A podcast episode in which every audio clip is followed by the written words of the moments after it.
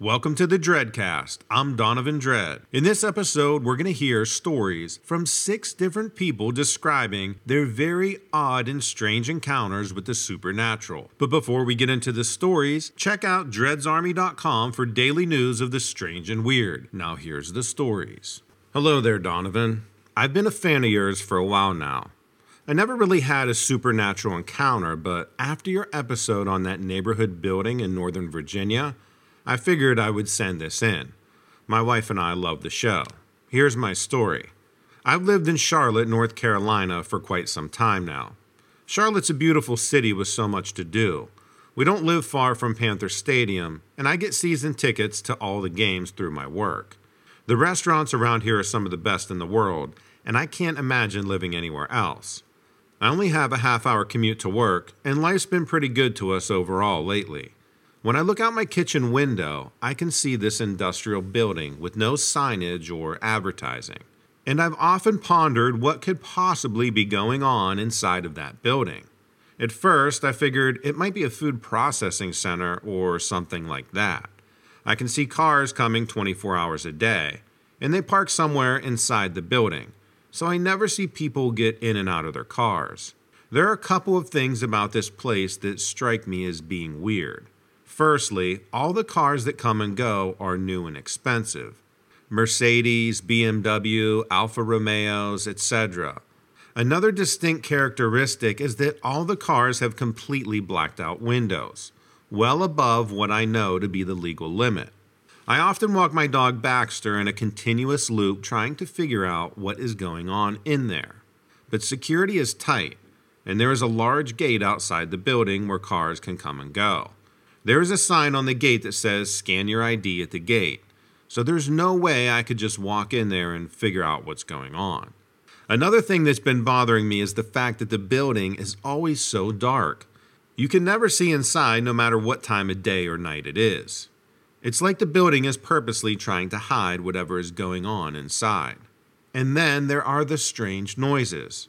Sometimes late at night, I can hear this loud humming noise coming from the building. It's like a motor running loudly, but I can't figure out what it could be. It's weird and unsettling. My daughter has claimed to hear anguish screaming coming in that direction. But to be fair, that could be coming from anywhere. There are lots of people living around us. Still, I wouldn't count out that the screams came from the building. I don't know what's going on inside that building, but there are some things that aren't right about it.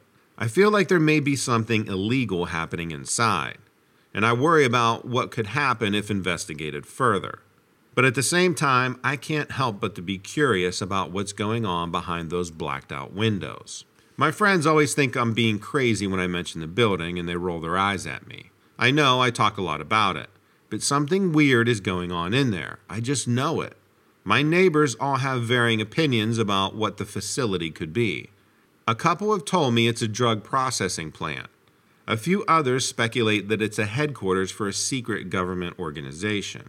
I was having some wine with a neighbor one night who confessed she believed it to be a front for a large scale illegal weapons operation. My wife jokes with me that it's a covert operations center for a major intelligence agency, but that has been one of the more plausible explanations that I've heard. An older woman who lives nearby said it was an alien contact center where they were receiving instructions from outer space about how to invade Earth. My daughter is convinced it's a center for human cloning or gene manipulation experiments. Besides the screams that she's heard, she's also claimed to see strange men in lab coats escorting non human entities around the building. She says the windows of the building are blacked out so nobody can see the illegal tests and experiments that they're running in there. Apparently, her friend on the school bus has a dad that works at that building, and he's not allowed to talk about what's going on in there. Every time I think I'm being paranoid, I talk to my daughter, and I'm relieved that I'm not the only one.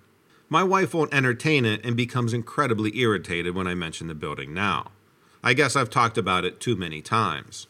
I'm not the only one who views this building as something out of the ordinary. I was finally about to get a confession out of one of my neighbors after a couple glasses of wine. He was visibly shaken as he recounted the story to me. I could see the terror in his eyes, and he kept looking around him to make sure nobody else was listening. He said that he saw a van pull up to the building one night, and then saw a man with a cloak over his head and his arms behind his back fall out of the truck. The man got up and started running, and another man in a suit hit him over the head and threw him in the back of the van. The van disappeared into the building, and my neighbor called 911. The operator said they were coming right away, but no police ever showed up. My neighbor worries that he's on some sort of government list now because of what he saw. He made me promise not to tell anyone, but how could you not tell people about a story like that? What horror is going on in that building so close to me and my family? Sometimes I feel like I'm going crazy, but your show keeps me sane, Donovan. There are unexplained phenomena in this world, and if we don't keep investigating, we'll just live in fear and never know anything for certain. I'm looking forward to the next episode. Hey, Donovan, you inspired me to write today. I've only told my closest family this story, nobody else. My dog Gunner was my best friend. Gunner was the best dog that I'd ever had. He was always happy and always seemed to know when I needed some cheering up. He would always come over and lay his head on my lap, and before I knew it, I was smiling again. There were so many things that I loved about Gunner. He was always so happy. Even if something bad happened, he would always wag his tail and try to make the best of it. Secondly, he was always so gentle. He never once bit or growled at anyone, even when other dogs were trying to start a fight. He was always so smart, too. He learned how to do so many tricks, and he always seemed to understand what I wanted him to do without any trouble. I could go on for hours about how great Gunner was, but I think the most important thing is that he made me happy. Whenever I was feeling down, he would come over and make me feel better. He was truly my best friend, and I miss him dearly. One night he ran into the woods, and I spent hours trying to find him. It was such a traumatic night for me, and I really don't even like writing about it. I had been walking for hours calling my dog's name. He had run off into the woods earlier that day, and I was determined to find him. As the sky grew darker and darker, I began to worry. What if I never saw my best friend again? It was pitch black as I scoured the woods with my flashlight looking for Gunner. I had been calling his name relentlessly for hours, but there was no response. I brought a bag of treats with me in hopes that he would see them and come running back to me. However, no matter how long I searched or how loudly I called him, Gunner was nowhere to be found. The woods were quiet and creepy. Every sound made my heart jump, and I constantly scanned the darkness for any sign of my furry friend. Time seemed to be standing still as I wandered through the trees, calling out Gunner's name. Finally, after hours of searching, I had to admit defeat. I went home heartbroken, not knowing if I would ever see my best friend again. The next day, I returned to the woods with my parents. We scoured every inch of those woods, but still couldn't find Gunner. We put up flyers and contacted all the local animal shelters, but no one had seen him. For weeks, we searched tirelessly for my lost dog, but he was nowhere to be found. Finally, one day out of desperation, we placed an ad on Craigslist offering a $500 reward for anyone who could find Gunner. A few nights later, we received a call from someone who spotted him in a nearby park. We drove over there immediately, but the dog they found wasn't Gunner. Devastated, I headed back to the house and figured I would take one last look in the woods before saying goodbye to my friend. I got my flashlight, a bag of his favorite treats, and I headed out. The woods were just as eerily quiet as the night I'd searched for Gunner. I screamed for him as loud as I could as I walked deeper and deeper into the woods. I continued to call his name, but there was no answer. The only sound I could hear was the crunch of leaves under my feet. I was about to finally give up when I saw some sort of creature lying on the ground. My heart sank. Was this Gunner's lifeless body on the ground? I walked slowly towards him, preparing to say my last words. My eyes were filled with tears, heartbroken at what I thought was Gunner. The closer I got to the creature, the more I began to doubt it was Gunner. Was it a dead deer or something else decaying in the woods? It appeared very skinny and tall and gray in coloration. I assumed it had lost all its hair, but the closer I got, I realized it didn't have any hair at all. Was this a dead person in the middle of the woods? I started shaking as I got closer. It had pale, thin skin and looked somewhat human.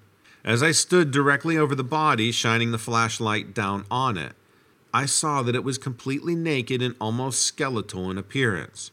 I felt nauseous that this thing wasn't human. Suddenly, this thing turned its head and looked right at me, and started making this unnerving clicking noise. It had hollow black eyes with no nose and a giant mouth. I immediately turned around and ran as fast as I could back to the house.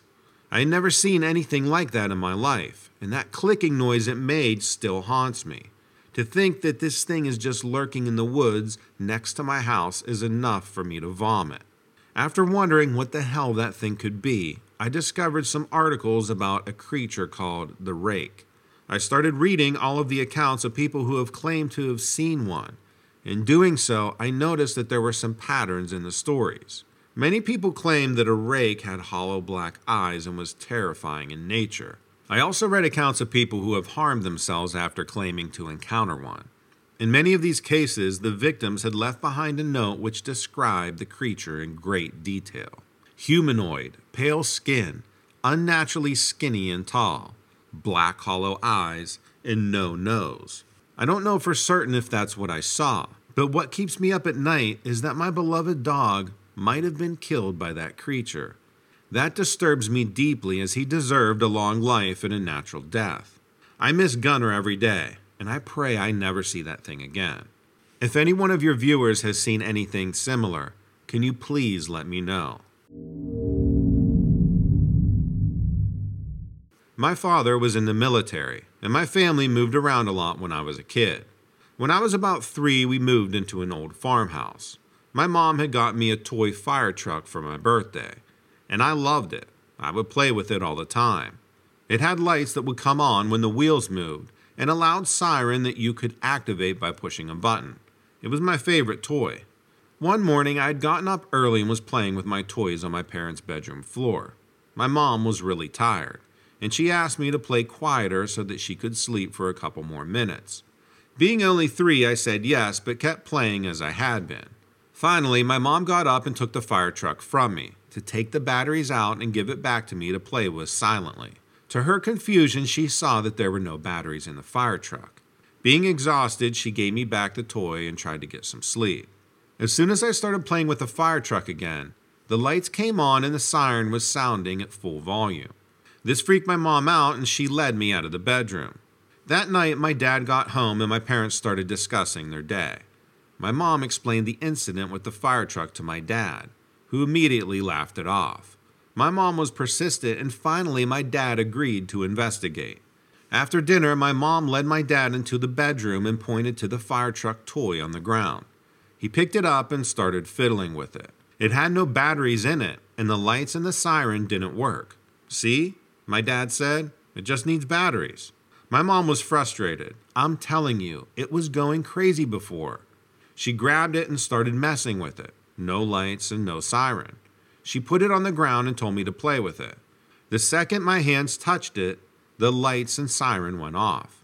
My dad took the fire truck outside, grabbed a baseball bat, and began to repeatedly smash it into oblivion. I was too young to remember any of this, but apparently, when my dad got back inside, I told him in a serious tone that Lily was displeased that he broke her fire truck. My mom and dad looked at each other in horror when I said that. Later that night, they put me to bed and laughed it off as an imaginary friend and simple glitch with the fire truck. After everyone went to bed, my parents woke up to a strong smell of smoke. Certain that the house must be on fire, they picked me up and rushed me out of the house in a panic and called 911. The firefighters came, but there was no fire or even smoke in the house. I don't know what happened. A couple weeks later, my grandparents came to visit. We were all eating dinner one night, and my grandmother told me that she has a surprise for me.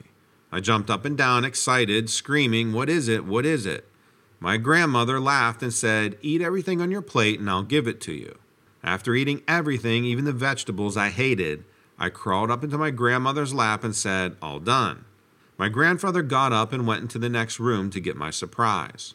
I know your other one broke, so I got you a fire truck, sweetie, my grandmother said to me. I was ecstatic. It wasn't going to be the same toy, but I was going to have a fire truck again. Apparently, I started squealing in excitement and running around the room in a frenzy. Five minutes passed and my grandfather didn't return from the bedroom. Hang on, sweetie, let me help your grandfather find your present, my grandmother said as she left the room. After about five more minutes, my grandparents both came into the living room empty handed. I must have left it in the car, my grandfather said, and headed out the front door. I'll help you look, my dad said, and quickly took off after him. They were probably out there 10 minutes when they came inside empty handed. My grandfather looked flabbergasted. I was looking forward to seeing you play with your new fire truck my grandfather told me. Oh, we probably forgot it at home. We will bring it to you next weekend, sweetie, my grandmother said. My mom laughed and said, Don't worry, he has enough toys. I was visibly upset, but I quickly forgot about it, and we all sat spending time with each other in our living room. About a half hour later, a strong burning smell started to emanate from the kitchen. I must have left the oven on, my mom said as she ran into the kitchen. My grandmother followed her quickly to help. A few seconds later, we heard shrieks coming from the kitchen. My mom ran out to inform my dad of the situation. Before she could utter a word, I said, Lily is displeased. She liked the other fire truck better. How did? My mom started. My grandmother ran into the room and yelled, The fire truck is in the oven. Why would you put it in there, Frank? My grandfather looked confused. I didn't put the damn thing in there. Well, who did? Shortly afterwards, we moved out of that house. Dad got stationed somewhere else and we went from state to state. I haven't had any paranormal experiences since, and I was too young to remember those events. But my family is still haunted by the experience in that house. My mom did some research and learned that a little girl had died in a house fire on that property several years before we got there. Could that be Lily? Is Lily's spirit the reason the fire truck worked without batteries? Did the spirit of Lily cause the house to reek of smoke? Did Lily put that fire truck in the oven? So many unanswered questions. But one thing is for sure my entire family is happy to be out of that house. I don't think I received any more fire truck toys after that either, but I turned out all right. I had to share my story with you, Donovan. Thanks and take care. Hey, Donovan, I have a story for you. I would rather not say exactly where I live, but it's in the southeastern part of the United States, near a national government laboratory. Many of the employees at the laboratory are not allowed to talk about the projects they are working on outside of work. However, it's not uncommon to corner an uncle or a friend that is employed there and try to weasel information out of them. They will sometimes drop tidbits or even tell crazy things that are not classified.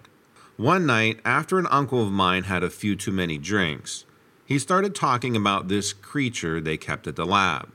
He described it as stickly, thin, bone like, and bald. He said its eyes were too big for its head, and its hands and feet had long, bony appendages. He said he had seen it deep in an underground bunker located under the lab. My uncle was an architectural engineer. He had been called in to determine the structural integrity of a bunker. According to him, the government had built the shelter during World War II, and whatever was being kept there was breaking it down. My uncle had been led deep into the complex and down several tunnels until he arrived at the bunker. He said the bunker resembled a bank vault like those from old bank heist movies. He said the escorts had instructed him not to look at the back of the structure, just the interior section tied to the hallway. At first, he said nothing stood out, but then he looked up and saw evidence that something dangerous was being kept inside the bunker. He said that there were claw marks deep into the walls. He was baffled because the bunker was made of thick concrete and steel. He said it would be impossible for a human or a wild animal to leave those marks on the wall. After examining the walls, he said aloud that they should still hold for several years. At his prognosis, he said he had heard a terrible sound from the back of the bunker. It sounded like a wail and a high pitched screech in one. Without thinking, he quickly turned and peered into the back of the bunker. It was then that he spotted the creature. He said it was restrained in a seated position, so he could not tell its full height or size. He said the guards quickly rushed him from the room and had more guards posted in the front of the bunker. One guard escorted him back to the surface level and out of the tunnels. The guard took him to an office, and they repeatedly asked him questions about what he had seen. He said he knew better than to admit that he saw it. He kept repeating that it was dark and only saw the front of the room. The laboratory is surrounded by acres and acres of woods. Armed guards patrol the perimeter, and signs are posted everywhere that it is a violation to cross the boundary. And many employees have told me that snipers are scattered throughout to stop intruders. Hunters occasionally drift near the perimeter, but no one crosses it. However, one side of the lab is a rural highway. It goes directly along the side of the border. It is a narrow two lane road that locals use only to reduce their commute time. On this road late one night, I saw some strange lights floating above the road directly ahead. As my car approached, the lights seemed to be the same distance ahead. I began to have wild ideas, but then quickly smashed them for the thought of someone has a drone. Yep, some kid has a new birthday present. Then the lights started to speed up and move from side to side. I wasn't sure what to think at that point. The next thing I know, the lights do this wild swirl and then nosedived into the woods up ahead to my left. Next, as if they had been following or chasing this object, a surge of lab police vehicles swarmed the wooded area. They didn't seem to notice me in my little black Civic in all of the commotion. I heard the worst noise when I came closest to the spot on the road to where the lights crashed. It was this screeching wail. My windows were up and the noise was still off the charts. I pushed my foot on the gas and quickly passed the commotion and made it off the remote road. For weeks, I watched the local news and listened for any indication that something had happened on that remote road. Yet nothing was ever said. In my mind, that noise came from a creature like the one my uncle had seen trapped in a bunker years ago. I don't know if it was the same creature or its companions that had come to rescue it, but I went from a skeptic to a believer. Thanks, Lynn. Hi there, Donovan. Thanks for getting this content out to the people. My strange encounter happened about a year ago. I know this story is not one of your typical encounters, but it happened. I've seriously been shaken ever since. I work at a national park in Kentucky. It's called Mammoth Cave. Mammoth Cave is a massive cave system currently known as the most extensive cave system in the world. It has over 420 miles of explored tunnels. It is still expanding. The portion outside the cave is a large park as well. It's a great place to take the family on vacation. Families hike and kayak and explore the caves.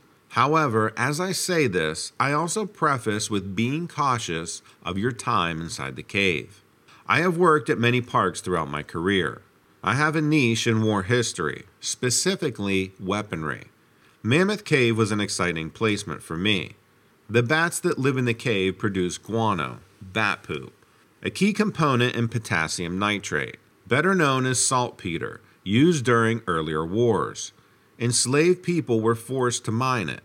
Several artifacts from that period have been recovered from the cave. I am not one to typically believe in wild tales, but after my encounter, I discovered your channel, hoping to make sense of what I saw. Honestly, though, it has led me to believe that many things in our big world are unexplained. Anyhow, I digress. Part of working the caves means giving tours. Tours become monotonous quickly. Tourists are always asking the same questions, and I'm giving out the same answers over and over. It's rinse and repeat. I always try to be engaging. It was Tuesday in the second tour that I had given that morning. I had a relatively large group of people. Part of the group was a family of three a mom, dad, and a girl about the age of 10. The family was relatively quiet, but seemed engaged throughout the tour. Of course, the cave comes with its legends. Some of these are spirits that haunt the cave, but I never gave this much thought. I never even considered that there was such a thing as a ghost. I would, of course, tell the stories in the hope of engaging my audience, but I had never seen anything to make me believe that there was any truth to it. As I led my group to the haunted chamber, I noticed the temperature had changed. The temperature change seemed odd because the cave keeps a consistent 54 degrees once inside and away from the entrance. Over my time working within the cave system, I had been accustomed to the temperature. I remember thinking that perhaps I was getting sick. As I began speaking to the group, the internal light system glitched. The lights were not going off, but they were dimmed. The lights dimming was unusual. During this, I glanced at the family standing before me to the right. The daughter suddenly pitched forward like someone had shoved her from behind. Her dad's quick reflexes saved her from a fall. I asked if she was okay, and she said someone had pushed her. The strange thing was, her family was to the side, and no one was behind them. I checked that she was okay and had my partner continue with the group while I attended to this family. As I leaned down in front of the girl, rocks started shuffling behind her. Small stones about the size of driveway gravel began rolling. The ground was unlevel in this chamber section, but not enough for the previously undisturbed stones to move. I told the family that we should catch up with the group and leave now. As we exited the chamber, I saw someone's back as they rounded a rock outcropping, thinking that this was another tour member trying to be funny by being disruptive with the historic site. I quickly returned to the area to confront them. Guess what, Donovan? Nothing. No one was there. The entire room was empty but for myself. There was nowhere someone could have hidden or gone to escape. I am nervous and anxious and a little sick at this point. I quickly caught up to the group, and luckily we were at the end of the tour. I took the rest of the day off and debated returning to work the next day. I'm unsure if it was the girl, the time we were there, or me. I have no idea. But there is truly something supernatural inside Mammoth Cave. Got a short story for you, Donovan, from my home in West Virginia. I live in a city in the north of West Virginia called Fairmont, but this happened at my buddy's hunting cabin in Berkeley County. Berkeley County is one of the easternmost counties of West Virginia and it sits at the top of the Shenandoah Valley. The Shenandoah Valley is part of the Appalachian Trail. The trail is a hiker's paradise. It goes down the Blue Ridge Mountains. It's truly a beautiful area. My buddy has a hunting cabin that is pretty remote in this area. I believe it was family land handed down. He rarely goes, and the cabin had not been used at that time for a few seasons. When my buddy suggested that we take a long weekend to be mountain men, what we call hunting, fishing, and roughing it, I was all in. We packed light because the cabin does have some of the necessities like running water. The trip into the cabin was great. The views are truly unmatched. We arrived on a Thursday afternoon and settled in for the night. Everything in the cabin seemed to be in order as we quickly glanced about. Besides finding a snake in the woodpile, the afternoon was relatively uneventful. We were pretty beat and we went to sleep around dark, so it was probably around 9 p.m. Near 1 in the morning, something made a noise outside my room. It startled me awake. It sounded like something had fallen. Knowing that the cabin had not been in use and most likely wild animals had become comfortable coming close, I thought it was most likely a deer or a raccoon. I must have drifted off to sleep because when I startled awake again around 1:45, this time there was a loud boom. My buddy had woken up too. He was on the other side of the cabin. Both of us quickly grabbed our guns and a light. We tried at first to peer out of the little window in the cabin, but due to it being small and unclean, it was impossible to really see out. Then we decided to creep out and see what caused the commotion. As we slowly and quietly slid out the front door, we saw that the heavy wooden bench that sat out front had been tossed upside down about five feet away. The area is known to have bears and wild boar. The bears can be quite large, and the boar are just stupid destructive. Yet not a single creature was in sight. It was late and I was on edge. We decided it would be best just to hunker down for the night. The original plan was that we would get up super early Friday morning to hunt. But after the night we had, we decided we wouldn't go until after daylight. At daylight, we began poking around outside. We didn't realize it at first, but then we realized there were faint tracks all around the cabin. The tracks were odd.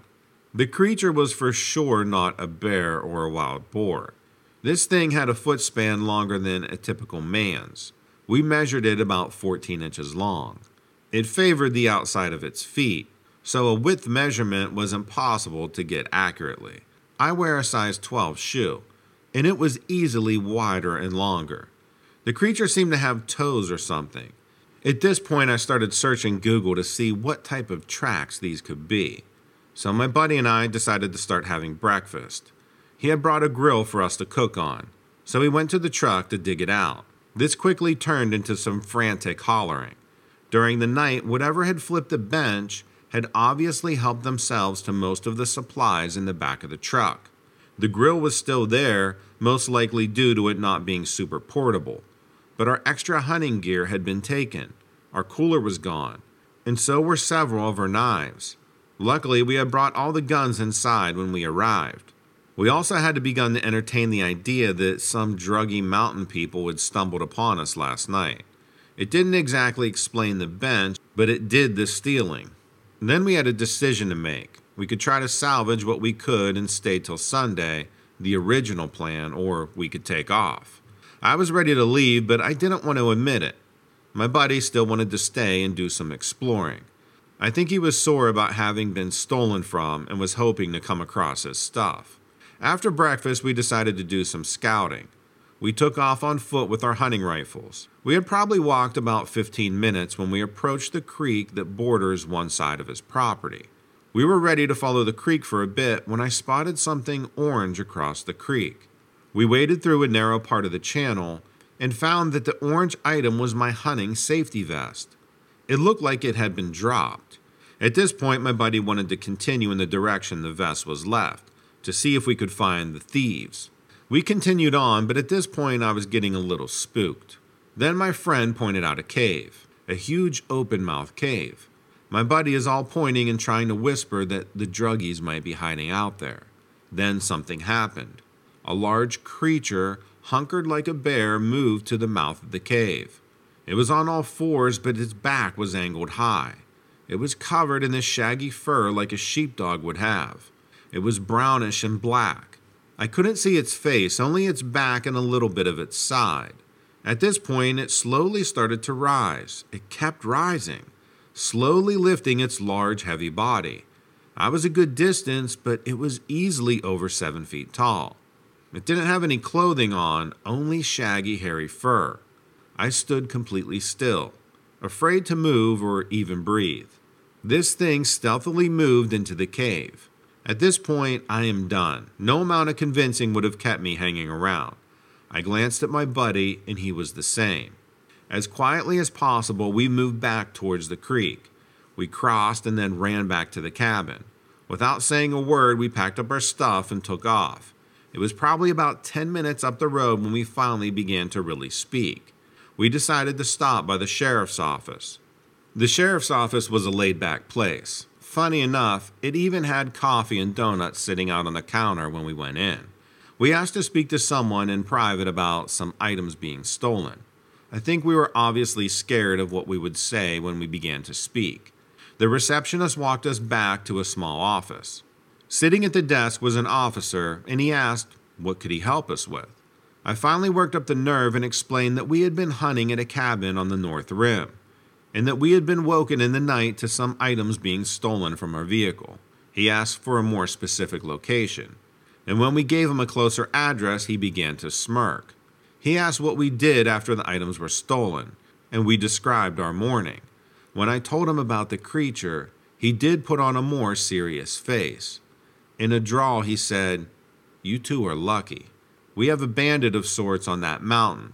Most see evidence of him passing through, but very few have been able to catch a glimpse. Gentlemen, thank you for your time in Berkeley County, and have a safe trip home. Needless to say, the cabin has now been officially abandoned. My buddy hasn't been back, and as far as I know, no one else has. It's a story we tell friends, but no one ever believes us. I know what I saw, and there is a giant creature that lives in that cave.